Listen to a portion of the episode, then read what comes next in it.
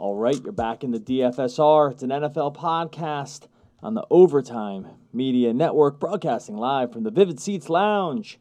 I'm Doug Norrie, that is. James Davis. And we're going to be bringing you week five cash game picks for FanDuel and DraftKings. We'll be going over the plays you can make in those 50 50 contests, uh, double ups, whatever you want to call them, uh, on both of the sites. We'll roll through position by position on a week that I found a little harder than usual. And I think this one's going to be, we nodded to this yesterday in the recap podcast for week four.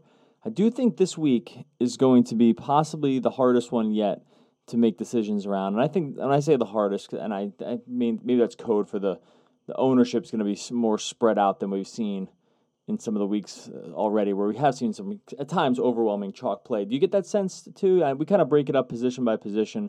I focused a little more on quarterbacks and wide receivers. You did a little more running backs and tight ends. But did you kind of start getting that feeling as you were writing up those positions that I don't know, ownership could just be all over the place this week? Yeah, I think that is was the impression I got when I was kind of calculating lineups and trying to figure out how the pieces were going to fall into place this week. Uh, the reason for that are, are you know kind of obvious. There's just so many different plays at different positions that are pretty good, and I think you have multiple plays at similar price tiers. Like, yeah. you know, Alvin Kamara and Dalvin Cook are like That's essentially it. neck and neck in our system, yep. and they are the same price, right? So when something like that happens, because sometimes you're like, okay, well, this is just a week where you pay up at tight end, so or uh, or at running back, right? So no matter what, you're going to play Christian McCaffrey, and that's going to you know leave you only so much money at tight end, which means you play this certain guy. And so even if there are multiple good plays at different price tiers, that's how the dominoes fall. But when you get a bunch of similar plays at a similar price, that's when the madness really ensues. Yeah, that Kamara and Cook one was a specific one I wanted to bring up because they are both walking into advantageous situations and it's really tough to figure out. I mean, like you said, they're neck and neck. We're, we're talking the difference of a hundredth, you know, hundredths of uh, projected points, and when you get to that, and with the idea that you probably can't play them both, if you're going to play McCaffrey as well. So we'll get into that a little bit. But I, but I, that kind of theme to me does seem to extend almost to every position. Quarterback too. I, I started quarterback here. I wrote up Lamar Jackson, um, mostly from a just high floor play. Just we talked about this yesterday. He's the highest scoring fantasy player on the season in DraftKings. So, so obviously by proxy, he's the highest quarterback as well. Um, the grounds the, the ground game is really what keeps the floor so high. At 8,300 on FanDuel, 7,100 on DraftKings, it feel like the week to go back to him. We started him weeks one and two in cash games uh, to solid results. Uh, have sort of avoided him on the based on matchups over the last couple weeks. Could you see going back to him this week at these price points? I could, yeah. And, and looking at our lineups now, uh, that's probably what I prefer over what I'm seeing now. And I'm sure you'll get to the other names in a minute. But uh, yeah, I think Jackson, he just brings like the perfect combination of high floor and high ceiling. And like you said, the ground game, the guy starts the game with 6.5 points, fantasy points a game, just based on what he does with his legs. So and we saw upside for more if last year's numbers were be, to be believed. We also know that when the game script gets hairy, uh, that's when he breaks out the legs even more, uh, which helps even more, right? Because either he's doing well, so he doesn't need the legs, or when it gets rough, the legs are almost a sure thing that, you know, I think Baltimore is basically trying to help him to be cautious with it because it's basic. It seems like it's an automatic eight yards to carry when he uh, breaks yeah. it off on the ground. He said he doesn't uh, like to run. He came out and just said the other day, if I read the quote right, that he just doesn't like sure. running. So, um, which I get. He that's smart. You should, as a quarterback, you shouldn't yeah. like. Hey, buddy, I don't like running either. So I get you, Lamar. we're all we're all simpatico when it comes to the don't love running. He's you. smart. He's smart though. He doesn't have to look further than like a guy like Robert Griffin, who's on the same team with him, and just say that exactly. this kind of it ruined the guy's career was all the running. Right? He just took a massive amount of hits and just really just couldn't stay on the field. So he's smart to not right. want to run the Steelers defense, I know they just shut down the Bengals. Um, that's really not a feather in your cap. That was their first win of the season. So I'm not so worried about the defensive matchup here. I think the price is probably correct. There's just a lot of very expensive guys that I want to play. You can make cases for a right. lot of the top tier guys this week, and that's really the biggest problem. I try to take a little savings. Hmm. You don't get a ton here going from Lamar Jackson down to Deshaun Watson, a 300 on FanDuel 400 on DraftKings. But let me just make the case for you for Watson here. One, the Houston has the third highest projected total on the week, uh, four points higher than Baltimore. Uh, I do think Watson has run a little bit bad. He's done like an every other week kind of thing. That, that that I don't use that to project, but he's had two very good games and two kind of stinkers. Uh, Atlanta's defense is bad. Uh, they rank among the the lower third of the league uh, in terms of DVOA. Could you see playing a guy like Watson? Um, this is a guy that's been sort of like a fantasy god in the past. Uh, it really hasn't manifested himself on a consistent basis this year. Or is it just like the savings not enough going from Lamar down to Watson? Yeah, I, I think I'm just going to prefer to play Lamar. You know, this was a common theme as I was looking through multiple positions this week.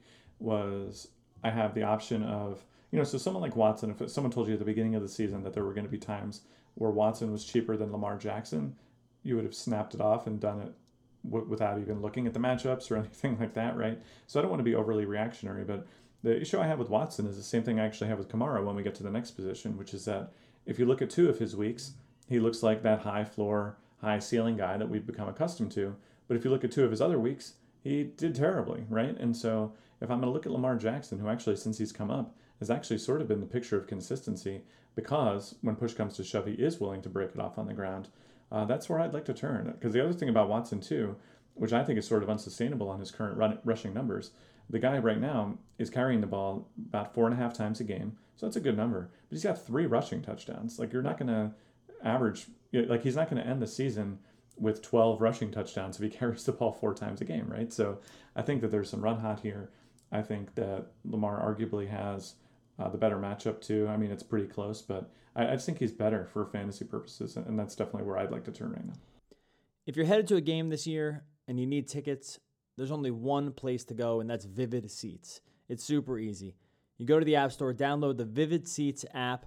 You use the promo code OVERTIME. That's O V E R T I M E. And you save up to $100 on all ticket purchases, first time customers only. Once again, Vivid Seats, use the promo code OVERTIME. It's that easy. Get tickets, go to the game. You won't regret it. I'm going to make a, a, slightly stronger case for Watson later on when we talk about DeAndre Hopkins, but I'm just going to kind of tease you with that one um, because I, w- I want to get your thoughts. I, uh, spoiler, I'm very high on Hopkins going into this week. But the third guy I have here is Andy Dalton. Man, it pained me a little bit here. He's cheaper. Uh, this is more of a DraftKings play where he's only 5700 I don't think this, the $800 savings is worth it on FanDuel to just get away from a guy like Jackson or, or Watson. Uh, but Dalton, 1000 or $1,400 less than both of those guys. And we've seen Arizona just put up, allow opposing quarterbacks to put up huge numbers. Uh, you know, Russell Wilson aside last week, though he just really didn't need to in the end. It was it wasn't because they weren't didn't you know he couldn't. It was just that in the end he just really wasn't pressed upon uh, to do it. The pace of play is still there for him. And Dalton is just 5,700 on DraftKings. On a week where we said we probably might want to prioritize some big spend ups in other places, is that enough of a case for Dalton here I'm mostly saying it because of the of the of the matchup more than anything else. Um, you know, at times we can just play matchups, especially a quarterback that you know where things sort of get pressed to the middle when it comes to their overall projected points. Right. Do you think the savings is worth it enough for Dalton here, for, for Dalton here, knowing it's the the opponent does give it up uh, through the air?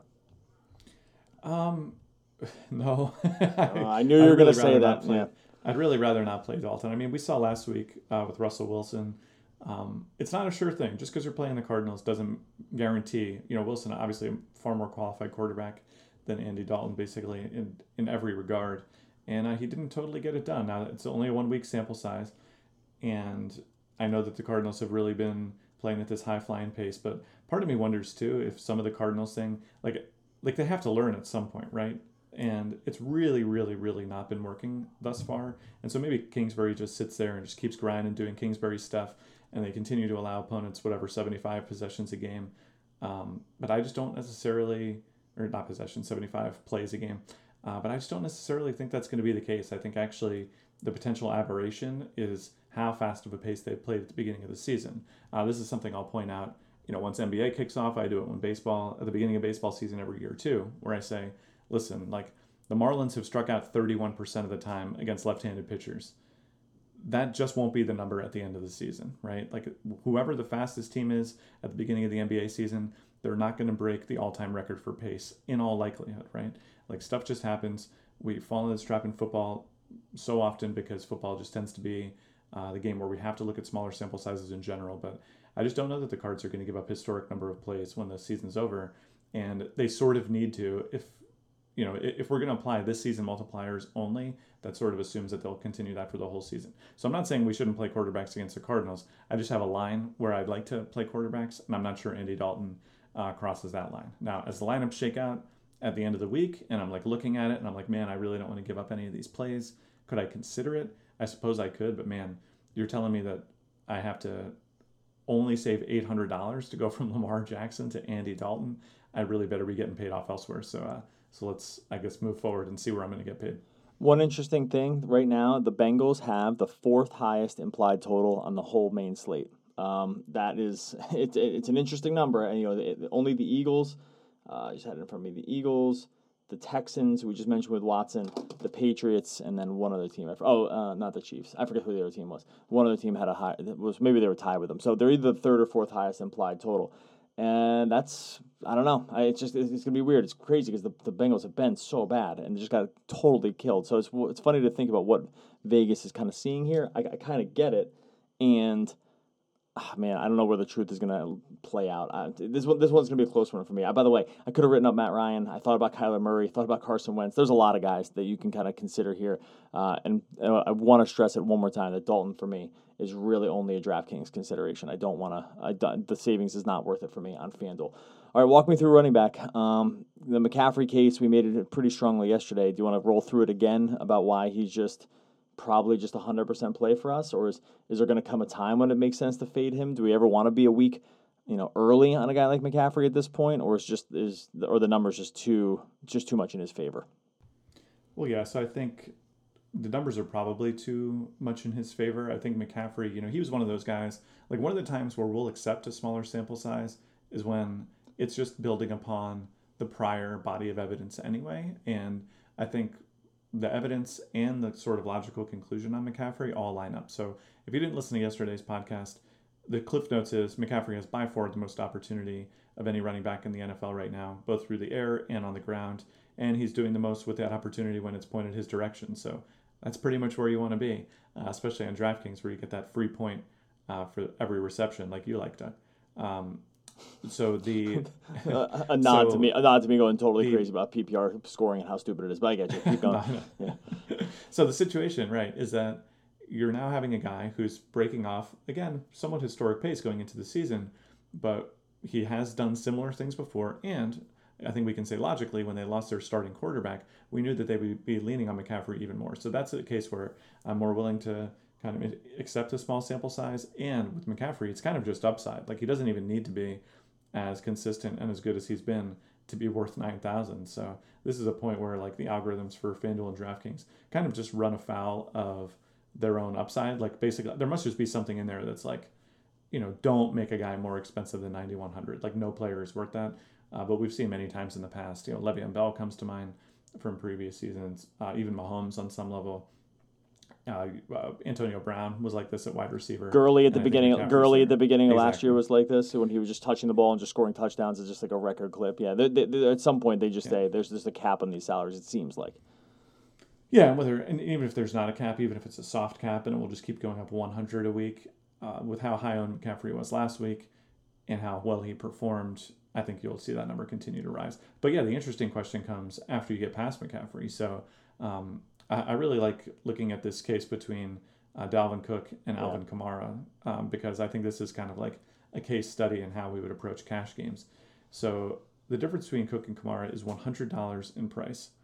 Over the course of the season, or no, it's even right now. Yeah, even. Yeah, I was gonna say it's I even. It yeah. Uh, it's identical. So over the course of the season, Cook has outscored Kamara by five fantasy points a game exactly. That's a lot of fantasy points a game. so, um, for starters, I would want to see a much better matchup on Kamara's side than on Cook's side. So, Kamara goes up against Tampa Bay. Uh, we just saw them play an extremely fast paced game. Uh, we know they can, in their own right, yield a ton of possessions. You know, they do a lot of high risk, high reward plays like throw to Mike Evans, which either way it works out for you, right? either stops the clock on an incompletion or uh, stops the clock as they score a touchdown or go 50 yards down the field. Um, we know that that matchup is, is essentially as good as it gets in terms of generating plays. On the other hand, we have Dalvin Cook, and he goes up against a Giants team that, you know, their shutting down of the Redskins notwithstanding, is not a defense that we're particularly scared about, I wouldn't say. Uh, the other benefits Cook gets are insane touches, you know, touching the ball more than 20 times a game every single week, regardless of game script. Uh, he also has scored a touchdown or more in every single game as well. So the definitive goal line back, there's no Latavius Murray type lurking with him. In fact, he just gave him over to Kamara's team. looking at all things, seeing it totally being equal, I'm inclined to lean Cook but I also feel like the chalk is going to be on Kamara, and so that's what terrifies me. Uh, what are you feeling about the situation right This now? one's so close because Kamara's touches have all gone up a little bit. Also with Drew Brees out of the out of the lineup as well, they've they've kept him on the field a little bit more, I think, than they would have with Brees kind of game managing. I don't know if that's just a Teddy Bridgewater thing, if it's just the way the game script has gone for them. I'm not hundred percent positive, or maybe they just weren't in love with Murray as much. I, I suspect it's the former where um, the games were just closer and he they just and, and they just kind of need him more than now with Bridgewater than they did with Brees. I'm not exactly sure. I think two weeks ago I would have said this was Cook for me pretty clearly, but the usage on Kamara over the last two with Bridgewater under center has me thinking. Uh, this one is this was a decision I'm not looking forward to on Sunday. I don't typically like to say it that way because usually we walk into this pretty confident, and um, I think that's been one of their big benefits of just having a successful business for a long time is we take our stands and we just live with it. And usually our process lands us on what we believe to be at the time to be the best decision. It doesn't always work out that way, um, but I believe our process is as good as anybody's in the game. This is not a decision I'm looking forward to. I know I didn't really give an answer there. I think you know, uh, metaphorical gun to my head, I would say Cook, and if you know Kamara has twice the ownership, you know, like you know, thirty percent to fifteen percent or something like that. I'm, I'm gonna feel real worried. Um, I just I yeah, really I might. Know. But so here's the thing: like, so you mentioned Kamara's touches increasing. His total carries plus targets last game that would have been Cook's lowest on the season. Like, yeah. I just think that he's just involved, and that was a good game script too, right? Like New Orleans was leading. Um, they had every reason to just keep giving the ball to their best skill position player, right? But that isn't the way it played out, and I think that you know, as they get more comfortable with Teddy Bridgewater, you could see that happening even more often. I don't know. I, I just think Cook against the Giants, the Giants totally overrated, by the way, right now. Like, I just don't, like, everyone who's like, yeah, Giants to win the division. I get it because it's like fun when this team, like, they lose Eli and they lose Saquon Barkley, and it's like all good feelings as they plow forward with Danny Dimes and Wayne Gallman, get on the Wayne train and the whole thing. But can we just slow down a little bit? Like, they caught Tampa Bay off guard and then they beat an absolutely terrible Washington team that you know I don't I haven't looked at their schedule to see if they play the Dolphins or the Jets, but they could certainly go uh, winless on the season. I just don't I don't know I, I just don't see it. I think that I, I love the Vikings and the points by the way like lay that four and a half to the Giants on the road. Who cares? Give me the Vikings. They're going to win by two touchdowns. One man's opinion. And I think I'll take Cook over Kamara. Maybe not on DraftKings. I think you know this could be one of those situations where you can hedge your bets and take the guy who's more likely to get more receptions on DraftKings, play Cook on FanDuel and split the difference. But yeah, on FanDuel, I, I'm leaning heavily towards Cook right now. One of my outright bets for the game game preview tomorrow was gonna be Giants outright plus the, and the points also. So two separate bets. So we'll go take a fun little line in the sand on that one. But you like the Giants over over the Vikings.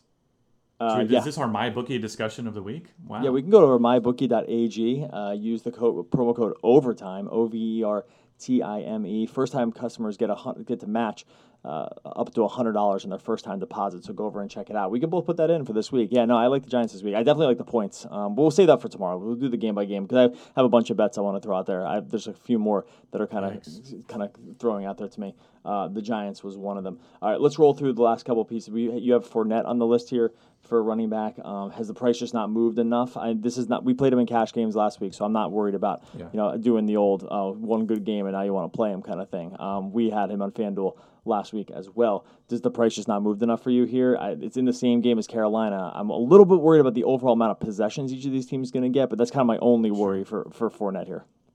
Yeah, I think that worry was there last week against the Broncos too. I, I think Jacksonville, they're another one of these teams that you know they have their rookie quarterback under center. It sure seems like they're just begging for an excuse to give Fournette 30 carries a game. Like you know, la- the last game script didn't even totally favor it, and Fournette was like not very good at first. like you know they were down. What was it like 14-3 or something mm-hmm. like that? Um, and Fournette still goes out there and has 32 plays drawn up for him, turns it into 25 and a half fantasy points in spite of not even scoring a touchdown. So uh, Fournette's still touchdownless on the season as well, which, you know, bad Jags offense, which I understand, but also just not a pace. Like he won't end the season with, uh, with zero touchdowns. So um, this is like one of those situations, and I don't think he's going to get vultured on whatever goal line carries exist should they exist in the future no, for he, the Jags. He won't. He won't. He plays every snap. Like he, he basically. Plays That's what I'm saying. Yeah, so yeah. so in a case like this, like sometimes touchdowns this is another good level up moment for you all playing DFS out there, especially this early in the seasons sometimes we're learning something about touchdown equity, right? Like Um, you know, we saw this with guys like McCaffrey in the past. Like sometimes a guy is just not part of that down and close package, and then you should be very worried. Um, this would happen with the Saints sometimes uh, too when they were splitting time between Ingram and Kamara. Fournette is not in that situation. And yeah. so what happens on the flip side is like sometimes you're like, oh no, my guy's not part of the touchdown package. He should probably be even cheaper than he already is. Uh, Fournette's the opposite case. He is part of that package. It just hasn't come together so far. So we're getting a discount on the price because unlike these guys, like if you've scored three touchdowns on the season, that's the full mm, four and a half fantasy points a game right now. That's a ton and will really move your price needle quite a bit. So yeah, I really like Fournette. I think he also helps you enable paying up at all these other positions. Like you're talking about where places to take savings. If you take Fournette in the flex at 6,900, he's 600 cheaper than Andy Dalton, right? So that seems like a clear spot where I can pay down and I get away pretty clean and feeling happy. So yeah, right now I am uh, all in on Fournette. Yeah, we'll move on to the wide receiver here. But by the way, I mean, we talked a little about Kamara. We also could have talked about Nick Chubb. We could have talked about Wayne Gallman. We could have talked, you mentioned David Montgomery in your write up. I think people are going to play Ronald Jones uh, for Tampa Bay. Like, there's a lot of running backs this week, and they're all over the price tiers. I think you're going to see ownership all over the place. Uh, I think we'll end up taking a stand on some of these guys. Uh, but like I said, the week the, there's there was a bunch of different directions to have gone in wide receiver. I actually don't think there's as many different directions to go excuse me, at running back. I don't think there's as many different directions to go at wide receiver this week. Um, mostly, it feels like a week I want to just start seven running backs more than and just not have to worry about this position as much. I did start off with Keenan Allen. Uh, even the one the, the one bad I'm going to put in, in quotes because this just happens to receivers, but the bad game against the Dolphins does it do anything to dissuade you off Allen uh, based on that one game compared to what we've seen just his overall target share this season and does the Melvin Gordon adding Melvin Gordon to the running back mix um, do you think that we see a significant decrease in, in Allen's touches, or are we kind of just going to maintain what he had been doing up until the Miami game last week? Yeah, so I think it's a mix of both. I don't know that you can just go, you know, like again, in that short sample size department, our understanding going into last game was that Keenan Allen must get a minimum of 10 targets a game, right? Just because that was the minimum. And in two other games, he got 15 and 17. So I think proceeding as though he would get fewer than that would have been foolish. Now we know he is capable of a six target game. And yes, it's always a weird game script when you're going up against Miami. And certainly if you're looking at Allen as your premier skill possession guy or skill position guy, and you don't want to risk him getting hurt in a game that you'll essentially win just by showing up, then maybe there's a case that uh, they went into the game planning to not try to lean on him so heavily, uh, and that they'll need to do that a little bit more against a tougher but still probably overrated Denver defense. So I do like Allen quite a bit this week. Uh, you love to see when the price comes down on a guy like this because, um, you know, probably with all the needles pointing in the right direction, that shouldn't be the case. One thing I won't say though is given the other names I'm looking at here that are coming up elsewhere at wide receiver, like I'm pretty comfortable with some of these cheaper names too. So I could see uh, see not wanting to prioritize this. Like last week, I, I certainly felt like we had to. This week, I could see wanting to lean more in the running back direction, even paying up a little bit more at quarterback.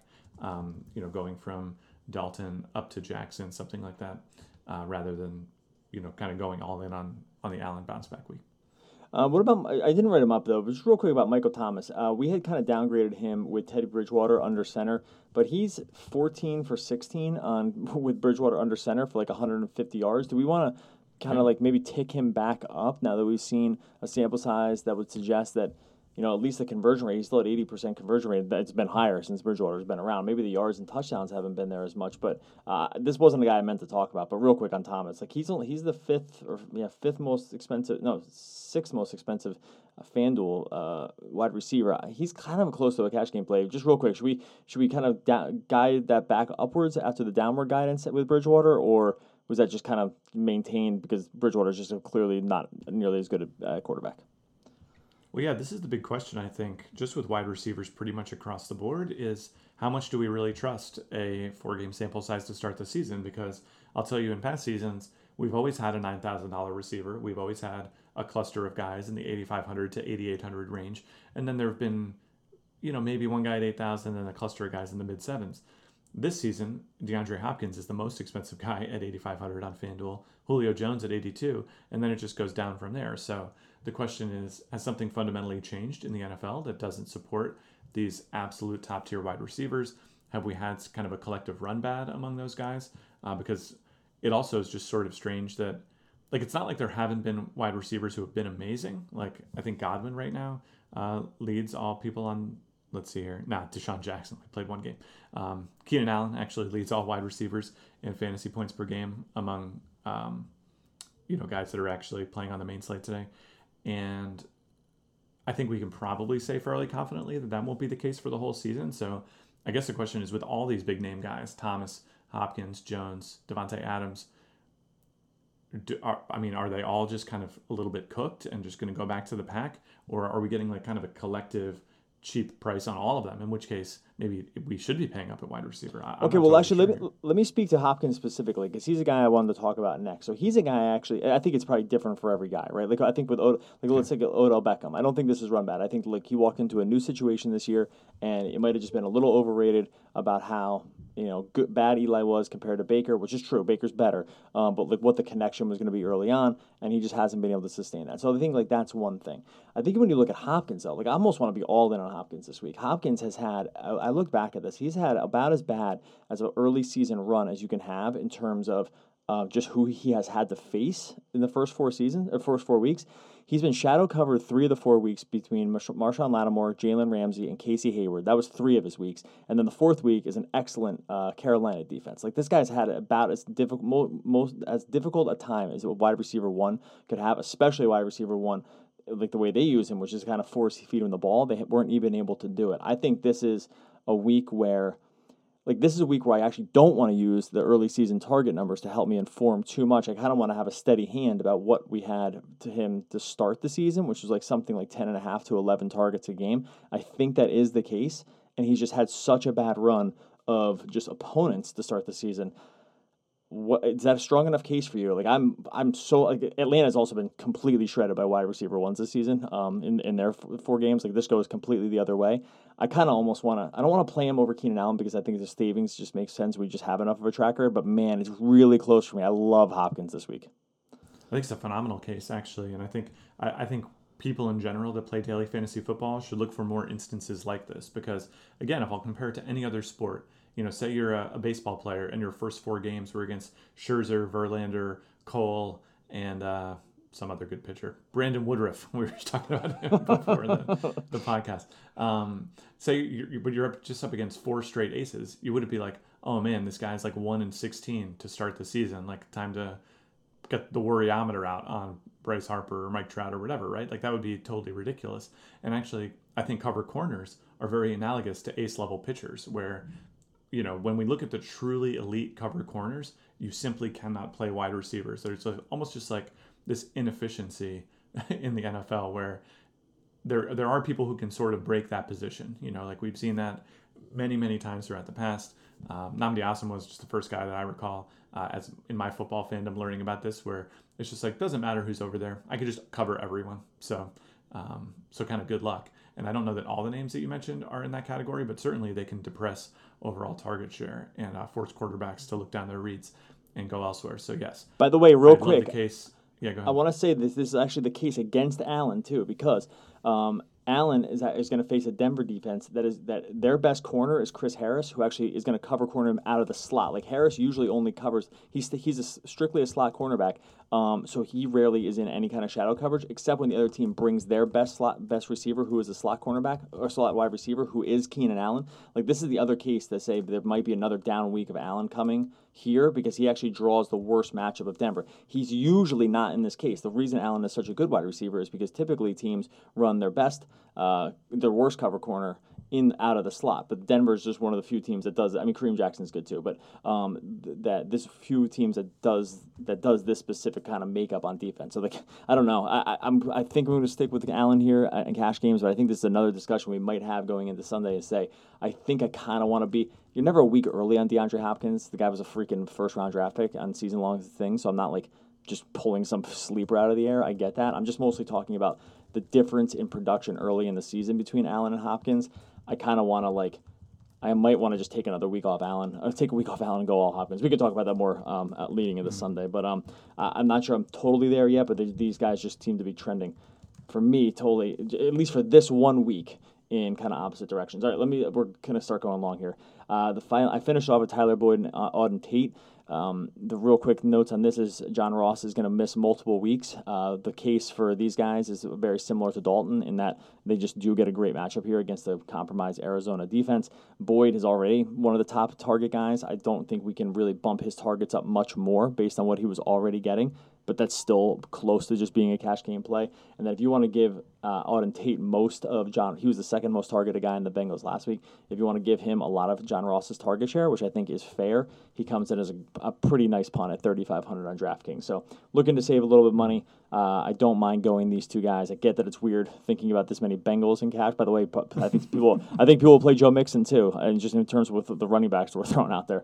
Um, but there's uh, there's just a, there, I think there's there's something to like from these guys. Keep an eye on the Christian Kirk situation for the Cardinals. If he's hurt, I think we would give Fitzgerald, maybe Andy Isabella, KeeSean Johnson uh, a little bump up. Finish us off with, twi- with tight ends.